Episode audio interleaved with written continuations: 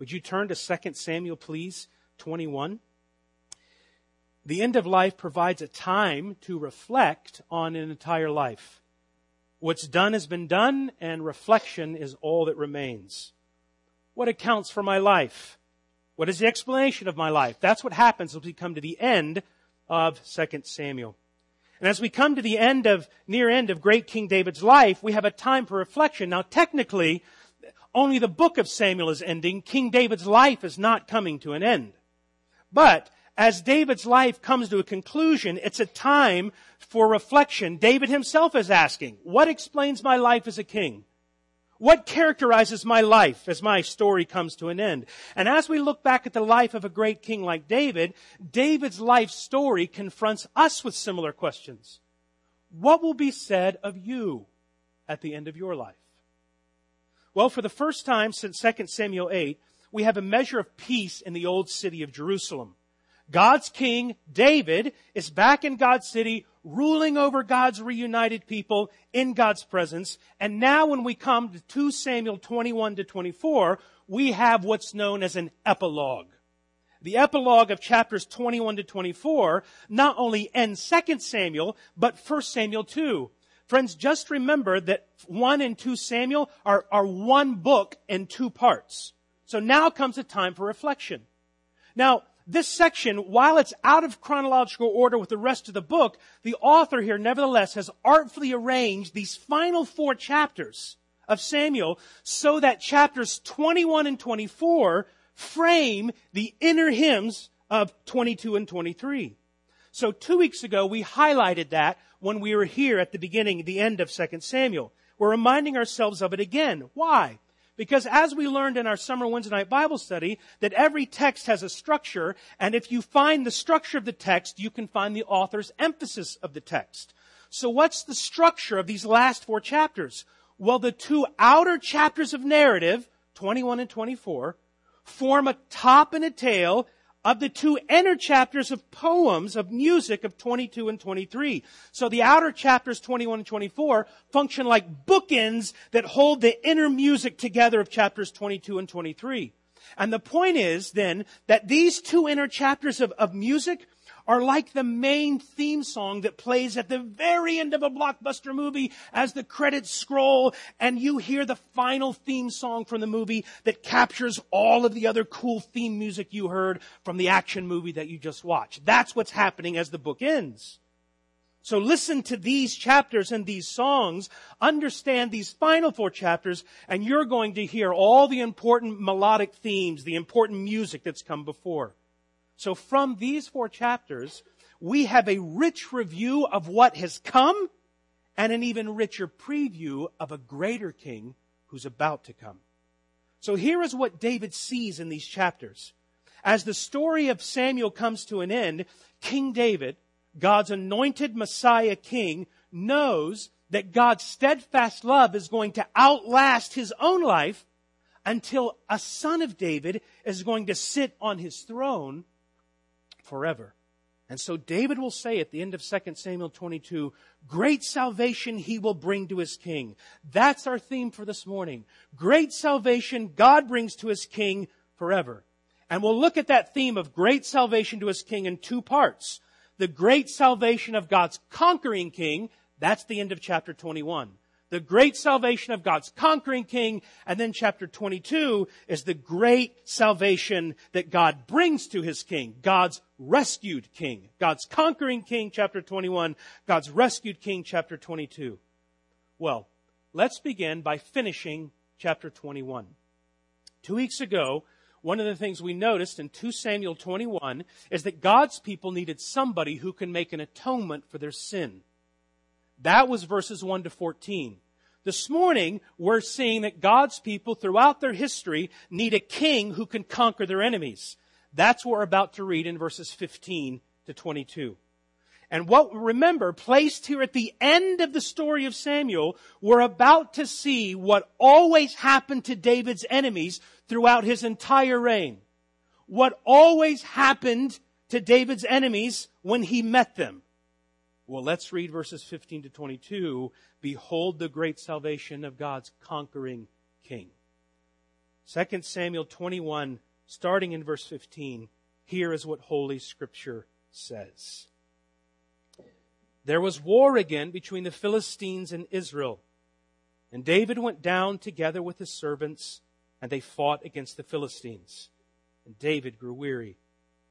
And Ishbi Benob, one of the descendants of the giants, whose spear weighed 300 shekels of bronze, or about seven pounds, and was armed with a new sword, he thought to kill David. But Abishai, the son of Zeruiah, came to his aid and attacked the Philistine and killed him. Then David's men swore to him, You shall no longer go out with us to battle, lest you quench the lamp of Israel. And after this, there was again war with the Philistines at Gob. Then Sibbecai the Hushathite struck down Saph, who was one of the descendants of the giants. And there was war again with the Philistines at Gob. And Elhanan, the son of Jaare-Oregim, the Bethlehemite, struck down Goliath the Gittite, the shaft of whose spear was like a weaver's beam. And there was again war at Gath, hometown of Goliath, where there was a man of great stature who had six fingers on each hand, six toes on each foot, twenty-four in number, and he also was descended from the giants. And when he taunted Israel, Jonathan, the son of Shimei, David's brother, struck him down. These four were descended from the giants in Gath, and they all fell by the hand of David and by the hand of his servants. This is the word of the Lord. Now, many people are familiar with the true tale of David fighting Goliath, a Philistine warrior. We might think that kind of fierce battle that David had against overwhelming odds was his own miracle on ice, a one-off event that never happened again, as spectacular as it may be. But this section of verses shows us that Goliath was not the only Philistine whom David faced throughout his reign. Look again at verse 22. It reveals four other giants of unusual strength and stature besides Goliath. And each giant not only represents an individual foe, but represents a nationwide battle with Israel's worst enemies, the Philistines.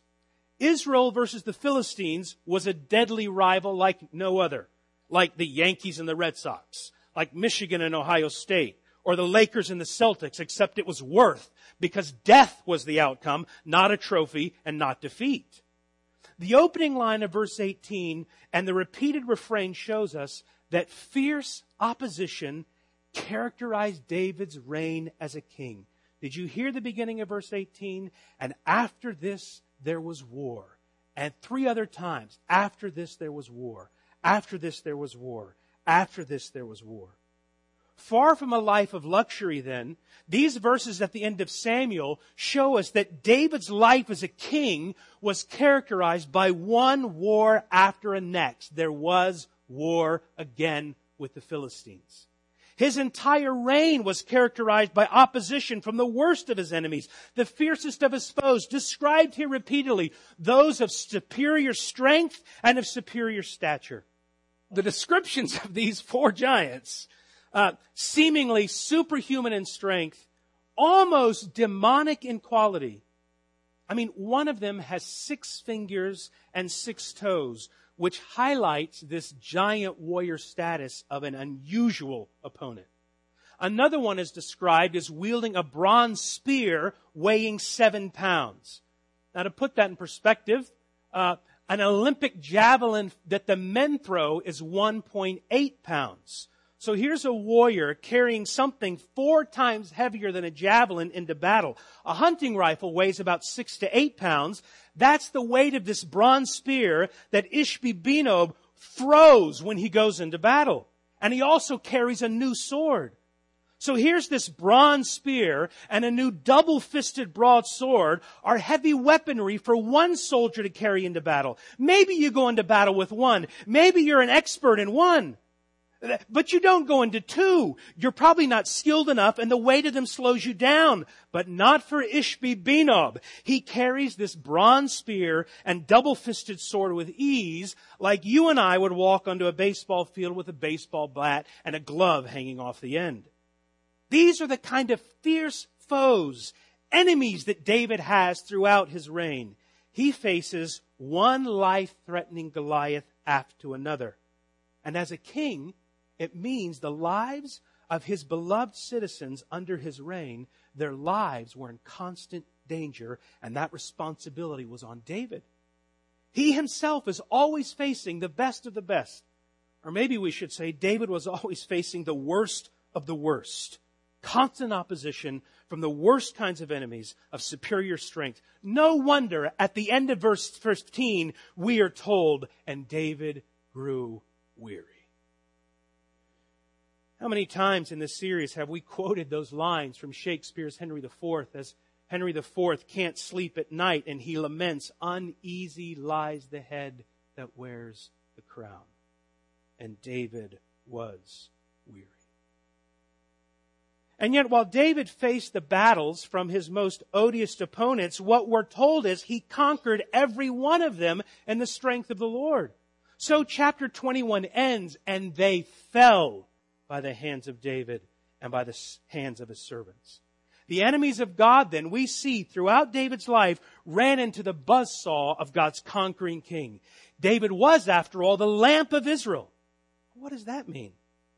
David's men, Abishai calls him in verse 17, you are the lamp of Israel. It's a significant title for how David is functioning. Would you, would you look at verse 17? Because I want us to see, before we get to that, I want us to see something else. I want us to notice from verse 17 and throughout this that David doesn't fight alone. Abishai comes to his aid. And throughout this, one mighty man after another comes to David's aid. Mighty men come to his aid, names now of eternal renown who enlisted in the service of the king. Beloved, just know that no one has ever forgotten who serves God's king. No one. Not even a cup of cold water is forgotten for those who serve Christ the king. Little boys later would wish themselves to be like Abishai and Sibbecai and Elhanan and Jonathan. Names hard to pronounce for us, but they were even harder to take down in battle. Now think for a moment, what do the presence of these kinds of mighty men reveal? At a rudimentary level, can I say this? They reveal the need for these kinds of men in life. Indeed, those kinds of men were needed for the well-being of the nation of Israel. Without them, the point is, they don't succeed. And David doesn't succeed. The present, now, here's a point of application in passing. The presence of these men then reveal the need for men today. In an attempt to correct the abuses of men in the past, our culture now is in the middle of a moment of overcorrecting as a whole so that Western society now is starting to view men as the heart of society's evil. That being born a man automatically makes you a problem. Suzanna Walters wrote an article in the Washington Post a few years ago called Why Can't We Hate Men? And it wasn't satire. She wrote it from, as a serious piece as the head of gender and sexuality studies at Northeastern University. And uh, just after her, Maureen Dowd, a Pulitzer Prize winning columnist, wrote a nearly 400 page book called Are Men Necessary? There are other commonplace examples in our world today, and whatever kind of wrongs those works attempt to correct, those kinds of mindsets will end up making our world and our families and our churches worse in the long run. My wife alerted me to a book by Nancy Pearcey. She's referred to as Americans, America's preeminent Protestant female intellectual. And just two months ago in June, she published a book where she explores this in a book she called The Toxic War on Masculinity. And Pearcey's research shows that the social sciences actually tell a very different story from the common cultural narrative about men, especially about men who are evangelical Christian.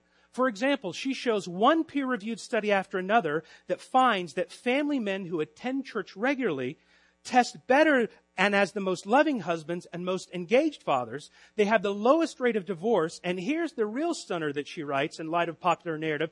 They have the lowest rate of domestic violence of any group in America. Now we certainly don't need toxic men, but we do need masculine men who neither abuse nor abdicate their God-given role as loving heads of their home, protectors of the weak, diligent providers, and those who run into the battle first and not away from it. Those kinds of men ought to be honored and not shamed. The CDC recently released suicide, record suicide numbers among Americans again, and the highest rates are for men.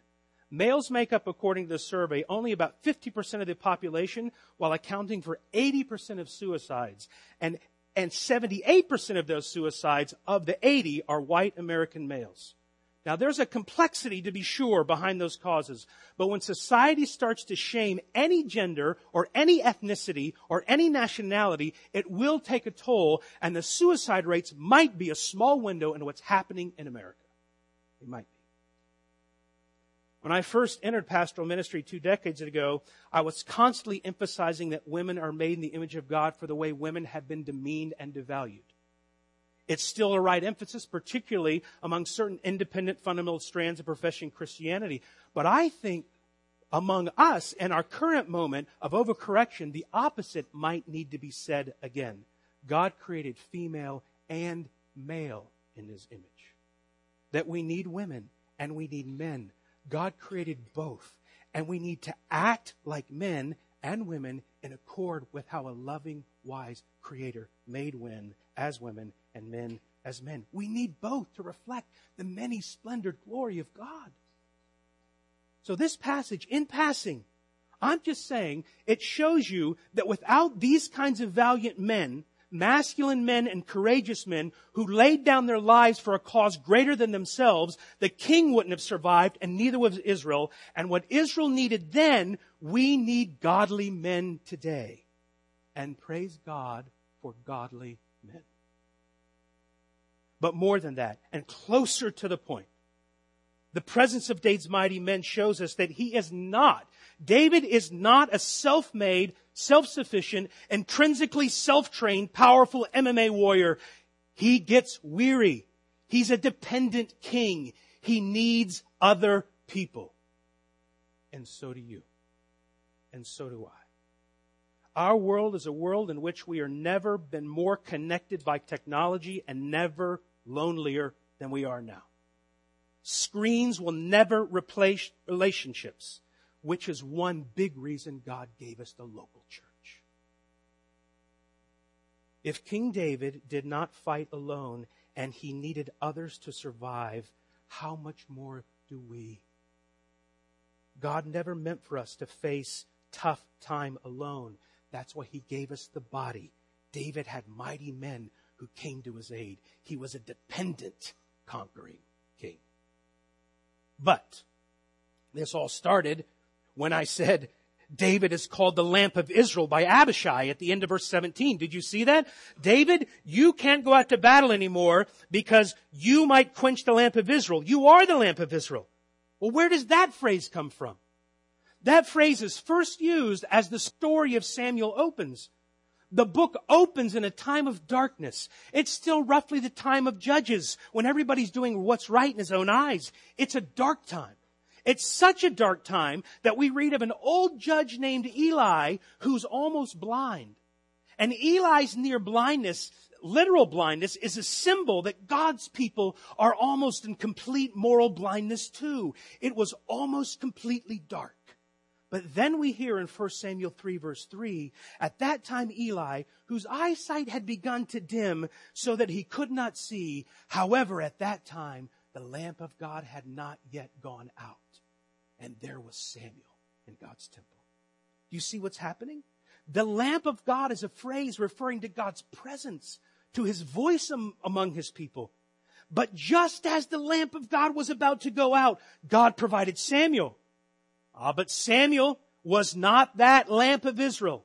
But like John the Baptist who would come centuries later, Samuel would bear witness to that light, but he was not that light. Samuel was the kingmaker who anointed David as king of Israel, and in doing so, Samuel lit the lamp of Israel in the darkness. David is the lamp in the darkness.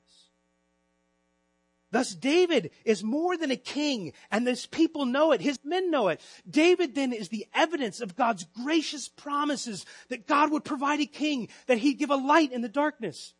David is God's messianic lamp who shines brightly in the darkness and the darkness will not overcome him. He conquers all of his enemies as the light. Thus, David's men know at some level that David is occupying a significant role in the history of redemption. He's hailed as no other person in the Old Testament. David is the lamp of Israel. He's the light of Israel. And if you die, David, God's light, God's promises go out. Now, the final context, you know, the final context of every passage in the Bible is the entire Bible. So you tell me, where does this description go of King David, who's called the lamp of Israel in the dark? Do you see that man on the streets of Jerusalem who stood up in the middle of a crowded feast and among the Jews he stood up and said, in the feast of lights, he said, I am the light of the world. The light of Israel that David was in small Jesus wasn't full. Jesus is the light shining in the darkness, and the darkness will not overcome it. And unless you come to Christ the light, you will always remain in darkness. You will always remain in your sin. Great salvation God gives to his dependent, conquering King. Thus, as chapter one of this final epilogue comes to a close, we see that David's victories come from a source other than himself. He's not invincible. He's dependent on fellow warriors, and more to the point, David is completely dependent on God's providential protection.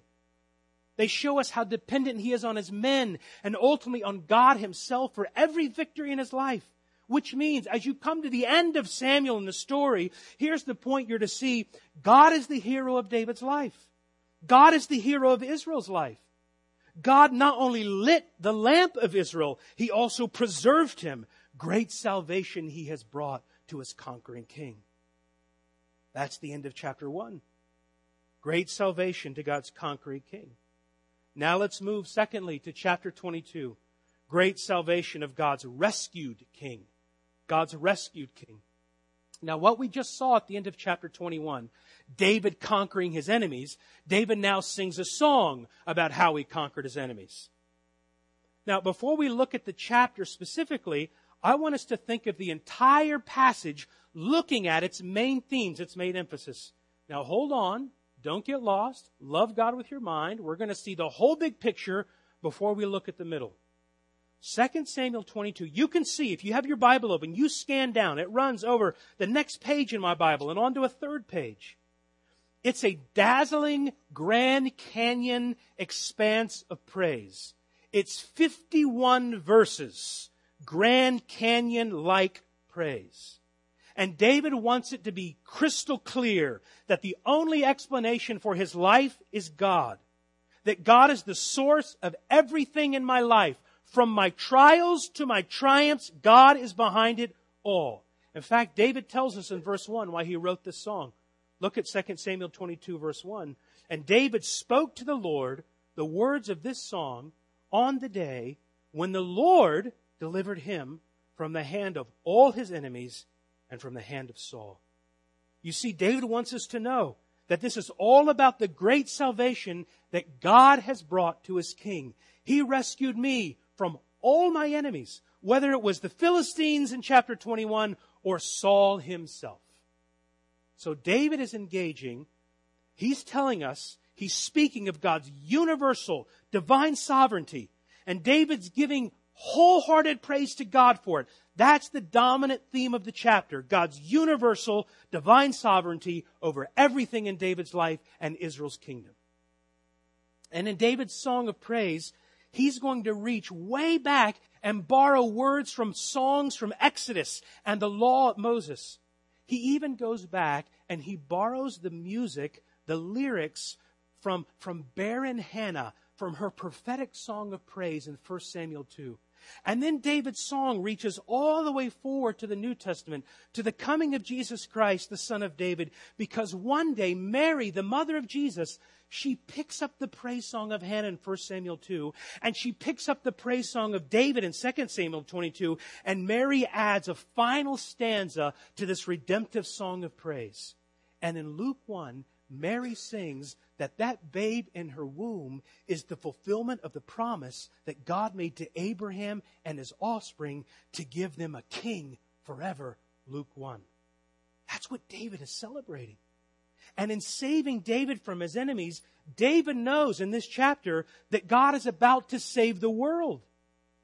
The song begins in verse 1, God, David speaking of God's great deliverance. But now would you look at the very end of 2 Samuel 22? Because how this chapter opens is how it closes. Look down in verse 51. Listen as David's song ends. Great salvation he brings to his king, and he shows steadfast love to his anointed, to David and his offspring forever. Now we're going to park there for the next few minutes and we're going to look at that. The song begins and ends the same way. It's all about the great salvation God gives to his king from all his enemies. But David knows as the song ends that he's not the final king that God is bringing salvation to. Where do we see that? Well, in part, you'd have to remember back in 2 Samuel 7, where God promised that he would deal with all mankind through David's dynasty. And 2 Samuel 7, God told David that he was going to save the nations of the world through one of David's descendants. And now as Samuel ends, David celebrates that he knows this will happen. He says God is going to show his steadfast love to someone other than me. Well, look at 51. He shows his steadfast love to whom? To his anointed. That word anointed is the word Messiah, or it comes into the New Testament as the word Christ. Now, Hannah uses that same word anointed at the end of her praise song in 1 Samuel 2. And 1 Samuel 2:10, while she's still in the dark, Hannah sings, God will give strength to his king and exalt the horn of his anointed one forever. David borrows, he steals that line from her. It's okay, he's supposed to. And before anyone else knew, before any king was remotely on the horizon, the Holy Spirit revealed to this woman who had been suffering that even though it was dark, even though there was no king in Israel, that one day a king, an anointed Messiah would come, and Hannah saw it before anybody else did. Hannah proclaimed the remarkable coming of a Messiah king. And now as the story of Samuel ends, it's obvious that David is the anointed king of whom Hannah sang. What she foresaw in the darkness, a coming anointed Messiah king would come, now has come to pass in David's rule and his reign. What a glorious day. Now, how do we know that for sure? Well, as, the, as Samuel ends, David sings and he's using Hannah's words. He praises God using Hannah's words for the great salvation he's brought to his anointed. And the next line, his anointed to David. David. So beside 2 Samuel 22:51, you should write 1 Samuel 2:10. Because 2 Samuel 22:51 and 1 Samuel 2:10 they form another top and tail that link the entire book together. Draw a line for 1 Samuel 2 and it goes all the way over to 2 Samuel 22. It's linking the whole book together, telling you what the entire book is about. It's a story that begins in the darkness with the cries of a barren woman named Hannah, and it ends in the light with the cries of David, God's anointed king, crying out that God has indeed given salvation to his king. What Hannah foresaw has come to pass in David, but only in part. Because David is looking beyond himself. David knows he's not the final king that Hannah looked for. How do we know? Well, look again at 2 Samuel 22:51. He shows steadfast love not only to his anointed, to his Messiah David, but also to whom? To David and his offspring forever. You see, David knows the promises for a king are not being fulfilled to him, but through him. In a messianic king, a son of his yet to come. And in the flow of the Bible, beloved, who is David's offspring to come? It's Jesus Christ, David's son, yet David's Lord. It was all foreseen by David. Joyce Baldwin captures the Christ focus climactic point of verse 51 like this. With the last note of his song, David knows that he will not live forever, but he knows that God's promise would pass on to his descendant, to a better offspring which points to the coming of Christ. So that means in 2 Samuel 22, David writes a song that acts like a waterfall, just like 2 Samuel 7.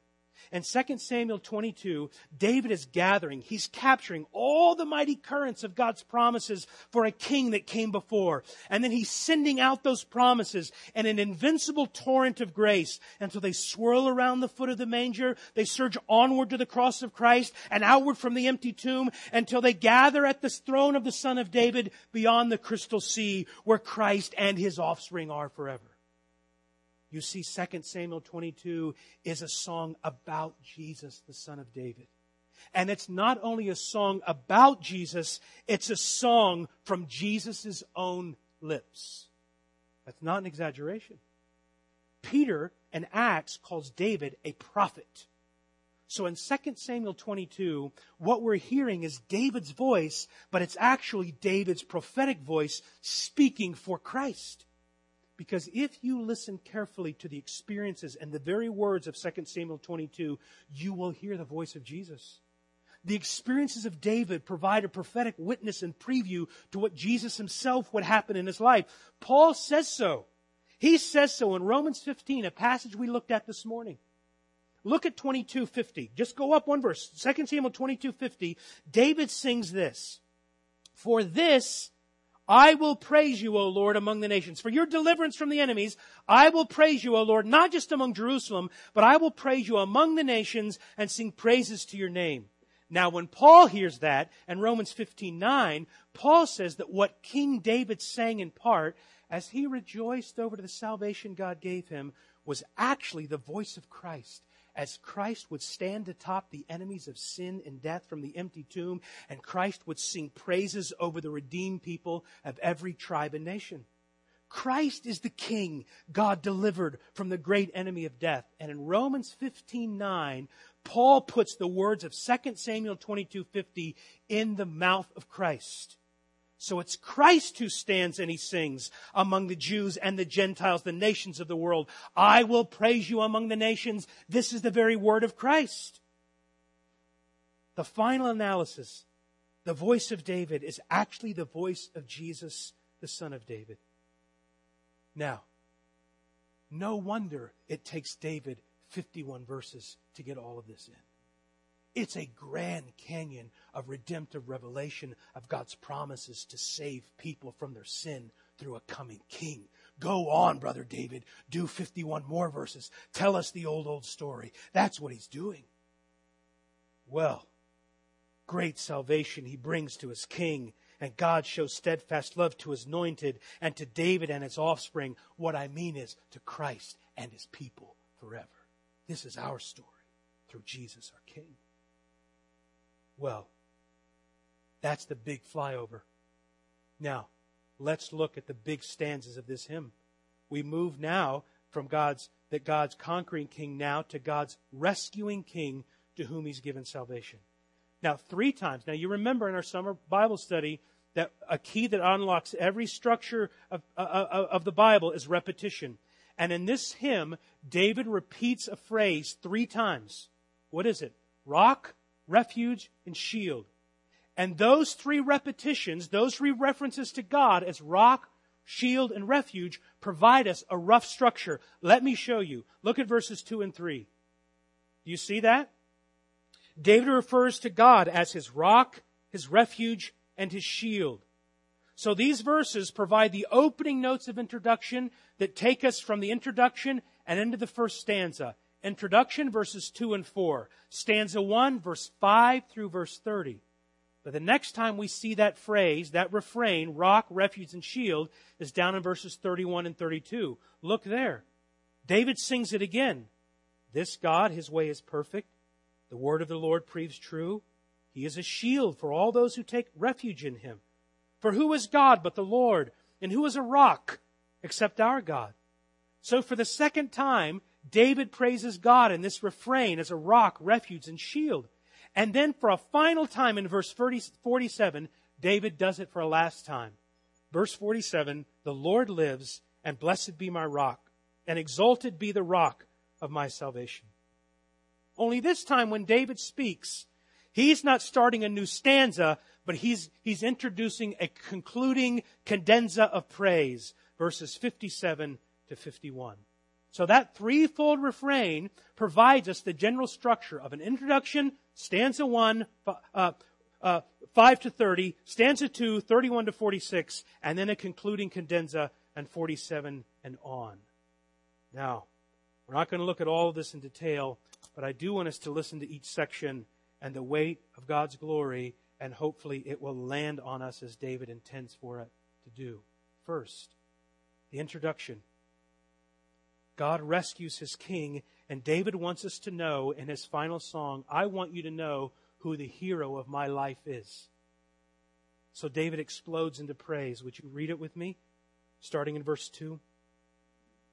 David said, The Lord is my rock and my fortress and my deliverer, my God, my rock in whom I take refuge, my shield and the horn of my salvation, my stronghold and refuge, my Savior you save me from violence.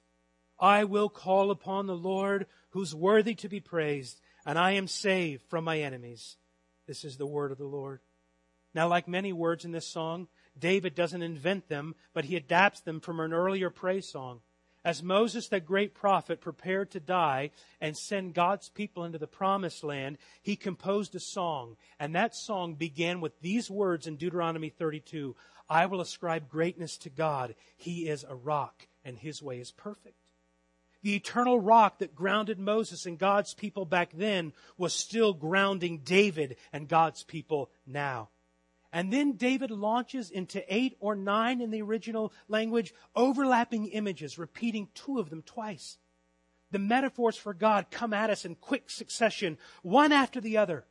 God is too marvelous for one image to capture His greatness. His glory outruns our ability to describe Him. He's a rock, Ah, he's a fortress. He's a deliverer. He's a refuge. He's a shield. Did I tell you he was a rock? Did I tell you he was the pointed horn of an ox? Did I forget to say that he's a refuge? He's a stronghold. And on top of it all, I just want to tell you that he's my savior. All of these metaphors, they invite our imagination. How is God like a rock? How is God like a shield? How is he like the horn of a wild ox and so on? Spend this Sunday afternoon meditating on those metaphors or take one every day this week and think, how is God like this? David is inviting us with these rich images to explore the greatness of God. Now we might say, once we figure out all the nuances that all these images still share uh, uh ideas in common, all of these images share th- th- this picture of God as a powerful protector. They show us protection and security of solid safety and sure salvation. David wants us to see that as you look back over the story of his life and Israel's history, he wants you to see the person who was behind it all was God the rock, God the refuge. He was the one constant reminder, the one sure foundation, the only Savior, the only true Savior. And all of these metaphorical images of God are deeply personal for King David. He precedes each of them with personal pronouns, not because he had writer's block and he had a word count he was trying to fill up to turn into his teacher. You have to write a hundred words. My, my, my, my, my, my, my, I have a hundred words. No, no, no. This is deeply personal for David. It's my rock, my fortress, my deliverer, my refuge, my shield, my horn, my stronghold, and most of all, my savior, and we're supposed to go, my, my, Martin Luther said that the specialness of Protestant Christianity is found in its personal pronouns. This is my rock and my shield and my Savior. You see, friends, David found out what any of you can find out at any moment that God is not only powerful, but He's personal. What deeply personal, spectacular words are used to describe God, to spotlight Him as the glory of David's life. It's my Savior. Friend, David is asking you as the king, is this wonderful God your Savior? Long before Thomas Chisholm wrote the hymn, Great is Thy Faithfulness, and that line, All I have needed, God has provided, King David was singing that line long before Thomas Chisholm came on the scene, because in 2 Samuel 22, David is saying, All I have needed, His hand has provided. God is everything to me, David. I'm a king. I don't need much. I don't need anything, but I'm telling you, one thing I need, God is everything to me. He is all that I need at the end of my life. And listen, if a king like David needed a refuge and a savior, what about you? Now come on, don't make fun of Christians. Everybody has a refuge. We all have something or someone that functions as a rock and a savior in our life. Who is that for you? What is it for you? David's showing you the heart of all human beings. We all look for a rock. We all look for a refuge. We all want a Savior. Who is yours? What is yours? Sometimes respect can be our refuge. That was Joab's idol we saw. Being respected as a leader was what gave Joab refuge and value. Respect was his savior. Well, how would you know if respect is your refuge? Well, if people can quickly lose your respect, it's probably your refuge because that's how you view people and respect. And if you get angry or sad if people don't respect you, respect is your refuge. And you're angry or sad because somebody's messing with your refuge. But work can be a refuge. You can overwork to prove yourself. Or you stay at work longer because you get more affirmation at work than you do at home. And work is your refuge. And you know that because you get very angry or very sad when people don't recognize how hard you work or your expertise. What's happening? Someone is messing with your refuge and you don't feel valued anymore. Sex and porn is a refuge. It's a savior. If I could go to bed with that person, someone like that, I'd feel good about myself. If I could get them in bed, I'd feel powerful. I'd feel important. You see, Christian or not, all of us have some refuge. All of us have some rock. All of us have some Savior that we praise like David. And your emotions and our reactions, our time shows you who your refuge is. But here a king is telling you, a king is telling you, who had more money than any of us, more opportunity than, a king is telling you there's only one true rock. There's only one lasting refuge. There's only one true savior, and it's God. A quote often attributed to the, to the British thinker G.K. Chesterton captures it like this, that the man on the way to the brothel is actually looking for God. You can apply that to any area of life. You could say the woman who's overworking is actually looking for God. The man craving respect is actually hungering for God. The teenager looking for a hookup is actually looking for God. Do you see? But only God can be that kind of refuge. Only He's the rock that can hold the weight of all of our desires and expectations. There's no Savior or refuge like Him. David's telling you that. Are you humble enough to see it? Will you admit it? Augustine said it, the, South, the, the, the, the, African bishop told us in his own confessions of his life story that God, you have made us for yourself, O Lord, and our hearts are restless until they rest in you. And David the king is telling you through the words of Jesus, Come unto me, all you that labor and are heavy laden, and I will give you rest. There is no rest or refuge like my God. Do you know him? Only God is that kind of refuge. Well, after David introduces us to the personal hero of the story, now David's going to launch into his first stanza, and it goes from verse 50 to verse 30, and David's going to celebrate how God rescued him. Would you read it with me? Listen to how God supernaturally rescued his king. Verse 5 The king says, For the waves of death encompassed me, the torrents of destruction assailed me. The cords of Sheol, the grave, entangled me. The snares of death confronted me. And in my distress, I called upon the Lord. To my God, I called. From his temple, he heard my cry, and my cry came to his ears. You want to know what happened, Israel? Then the earth reeled and rocked. The foundations of the heavens trembled and quaked because he was angry. Smoke went up from his nostrils, devouring fire from his mouth. Glowing coals flamed before him. He bowed the heavens and he came down. Thick darkness went under his feet. He rode on a cherub and he flew. He was seen riding on the wings of the wind. He made darkness around him his canopy, thick clouds, a gather of water. Out of the brightness before him, coals of fire flamed forth. The Lord thundered from heaven, and the Most High uttered his voice, and with his voice he sent out arrows and scattered them, lightning and routed them. Then the channels of the sea of the deep were seen. The foundations of the world were laid bare. They were opened up. And at the rebuke of the Lord, at his voice, the blast of the breath of his nostrils. And here's what happened. He sent from on high and he took me.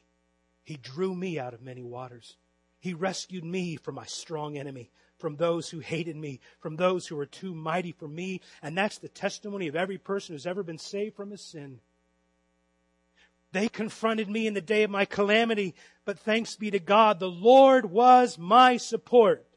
And he brought me out into a broad place and he rescued me. And you want to know why he rescued me? The one who committed murder and committed adultery? You want to know why he rescued me? Because for reasons only known to him, he delighted in me. That's amazing, offensive grace. We'll, we'll pick it up in a moment, but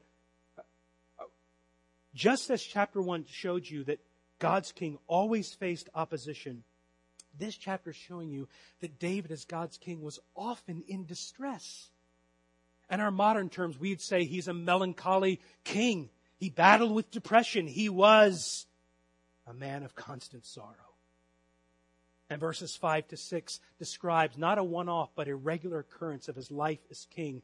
The possibility of violent death was always something that was a reality for him. I don't think any of us, now maybe some of you have been through combat. Praise the Lord for you and you have real PTSD from that kind of trauma.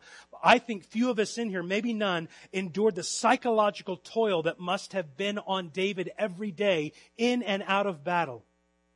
He once confided in Jonathan, his best friend, Jonathan, every day my life is just a step away from death. It felt like David to him, like he was drowning in torrents of water about to go over his head. He describes his life as being bound and ensnared like a trapped hunted animal waiting for a knife to go across its throat. He, feels like the grave was open before him and vines had grown out of the dark soil of the grave and wrapped themselves around his body and were now pulling him down into the grave, into death. God's king is overwhelmed. He's terrified. He's often frightened as Saul hunted him down, and yet another giant stepped forward, and another giant stepped forward to challenge him. Behold the terror, the desperation, the fear of God's king. But behold the terrible response of God for his king. The end of verse 8, did you see it? It tells us God was angry.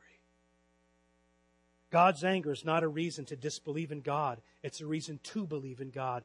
How do you respond when somebody you love is hurt, threatened, or slandered? Isn't righteous anger a form of the purest love? I recall playing on the streets in junior high and over my shoulder, this way, over my shoulder, I still see it in my mind, neighborhood bullies were tossing around a five year old boy like he was a tennis ball when all of a sudden the little dad's boy threw open the wooden screen door on this red brick house and he yelled with a face redder than the bricks, Why are you messing with my boy? Are you messing with my boy? And just like in a movie, they slowly backed up and they turned and they ran. That was the loving anger of a dad for his son. And God is angry about how his king is being treated. God is not angry at David. He's angry for David. This is his angry, loving response as he hears the distressed cry of his king come into his temple and God hears him. He hears him. And then it describes what happens next. It describes how God came down to rescue his king. It pictures God like he rips open the curtains of heaven and he starts to come down. This is not quite it. It's kind of silly, but here's an image. High school football season is starting, and often the home football team runs through some banner, and if they don't trip over it, it looks really cool when they break through the paper and they run onto the field. That's the image of God here to a much greater degree. He rips through the curtains of heaven and a burst of energy, and he rides through on the wings of a cherubim. And he rides through the thick darkness with flaming fire before him as his headlights. And then comes thunder and lightning of God's anger, and the earth shook with fear. Kindergarten, living in Germany, I remember three distinct times that thunder boomed and lightning flashed, and I still remember I was reduced to tears one time I was the top of the hill overlooking a German farmer's field and the thunder boomed suddenly. And then I was eating dinner by myself at the house and the thunder boomed so loud and the lightning flashed that it shook the wooden shutters on this old German house and I sh- cried and I shook, I shook, I shook. That's why God made thunder. He's worse than that. He's terrible than that. And he wants you to show you that when you mess with his people, you will deal with his thunder. You will deal with his anger. You mess with my king. Now I'll come in thunder. Now I'll come in lightning. Indeed, David sings here, great salvation he brings to his king. It's a fearful thing to fall into the hands of this kind of God. But, Paul says later, if God is for you in salvation, who can be against us in condemnation? That's what's happening here. And on top of it all, in verse 16, God creates a pathway through the waters. He, he, divides the waters and then he tames the waves of death and the torrents of structure, uh, of destruction that were about to overwhelm his king. Now, what is happening? Well, at one level, it's not that David drank too many Red Bulls and now he just, no, no, no, no, no, no. David continues his spectacular language to impress us with the majestic terror of God. He wants us to see the terror of God for His people. He wants to impress us with God. He wants us to see the white, hot, phosphorus glow of His power and His person. But it's more than poetic imagination.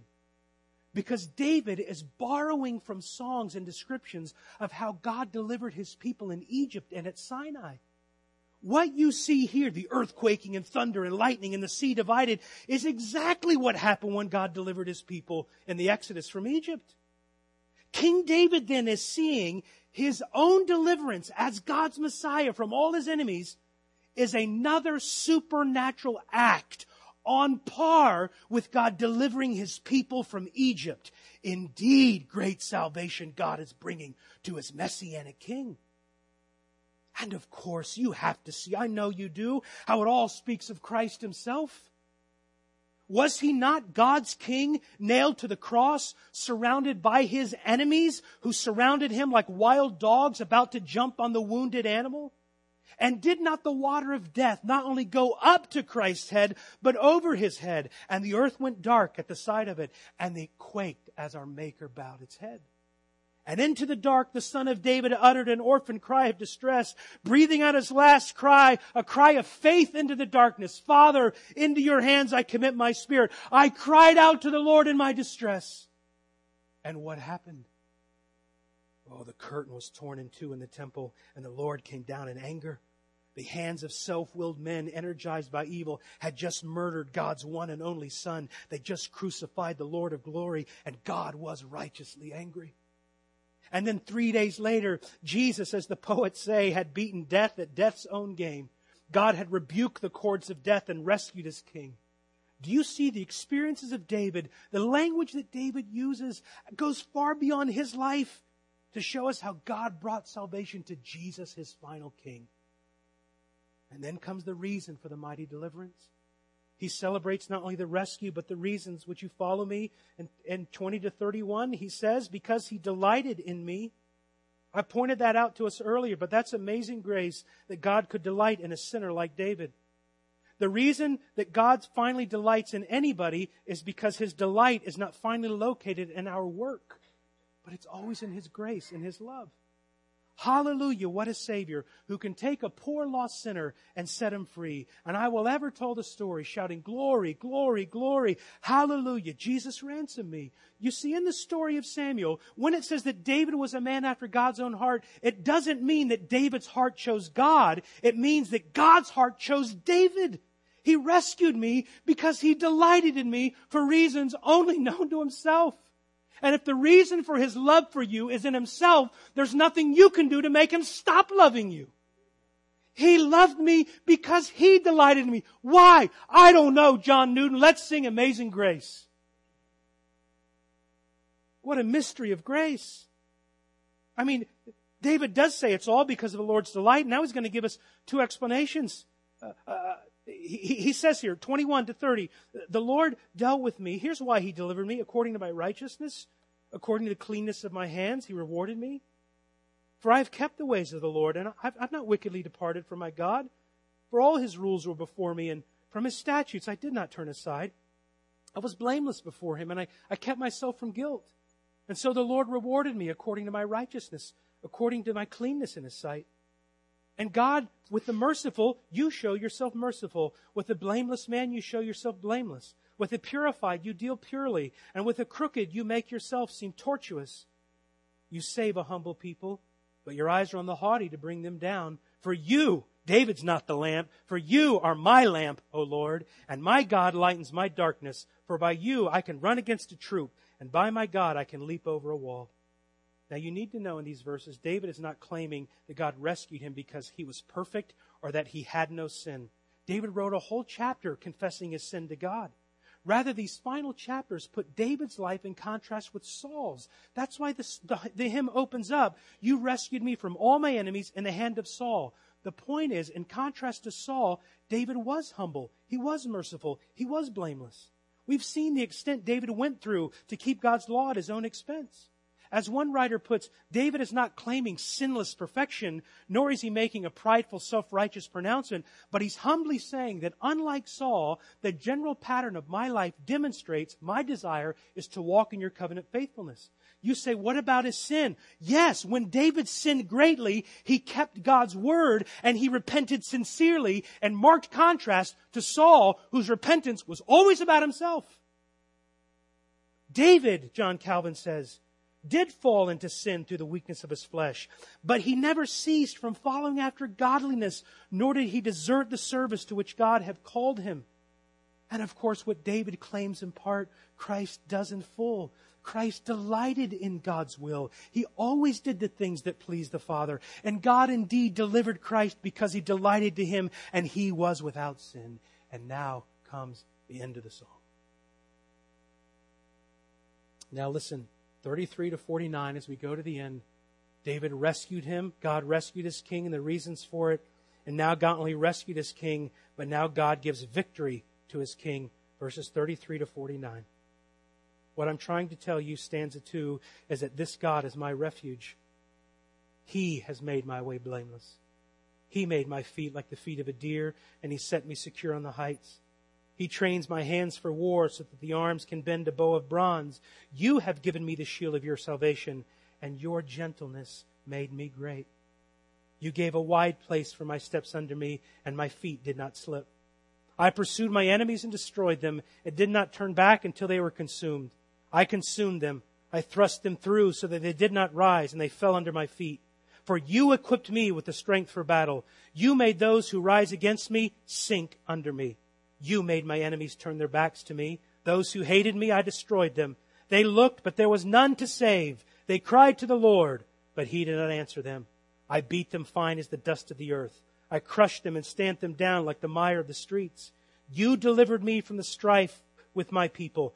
You kept me as the head of the nations. People whom I had not known served me. Foreigners came cringing to me, and as soon as they heard me, they obeyed me.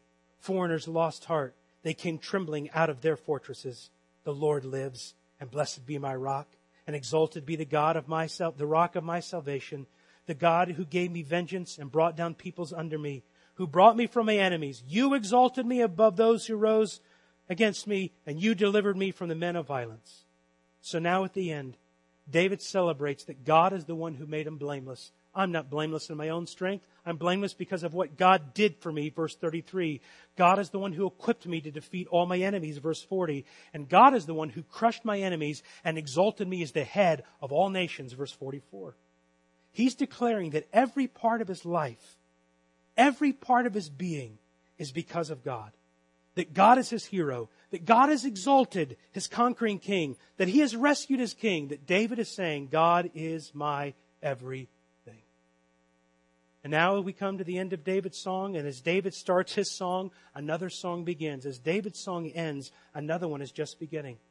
We've already seen in 2 Samuel 22 that the experience of somebody greater than David are happening here. We don't look at David, we look through David to see his anointed offspring, Jesus Christ.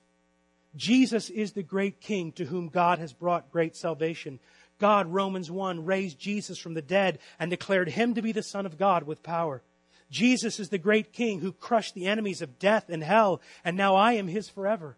Because God brought rescue to his great king, he could bring great salvation to you and to me. He rescued Jesus from the grave so that he could be our king forevermore. And you know what that means? Psalm 22 is, appears again in Psalm 18. And what that means is that we can take up the prayers of Christ. We can take up the prayers of the King. We can take the victories of Christ our King because they really are ours. We are children of this promise. Great salvation he brings to his anointed. That is to Christ and his offspring forever. And that is who we are.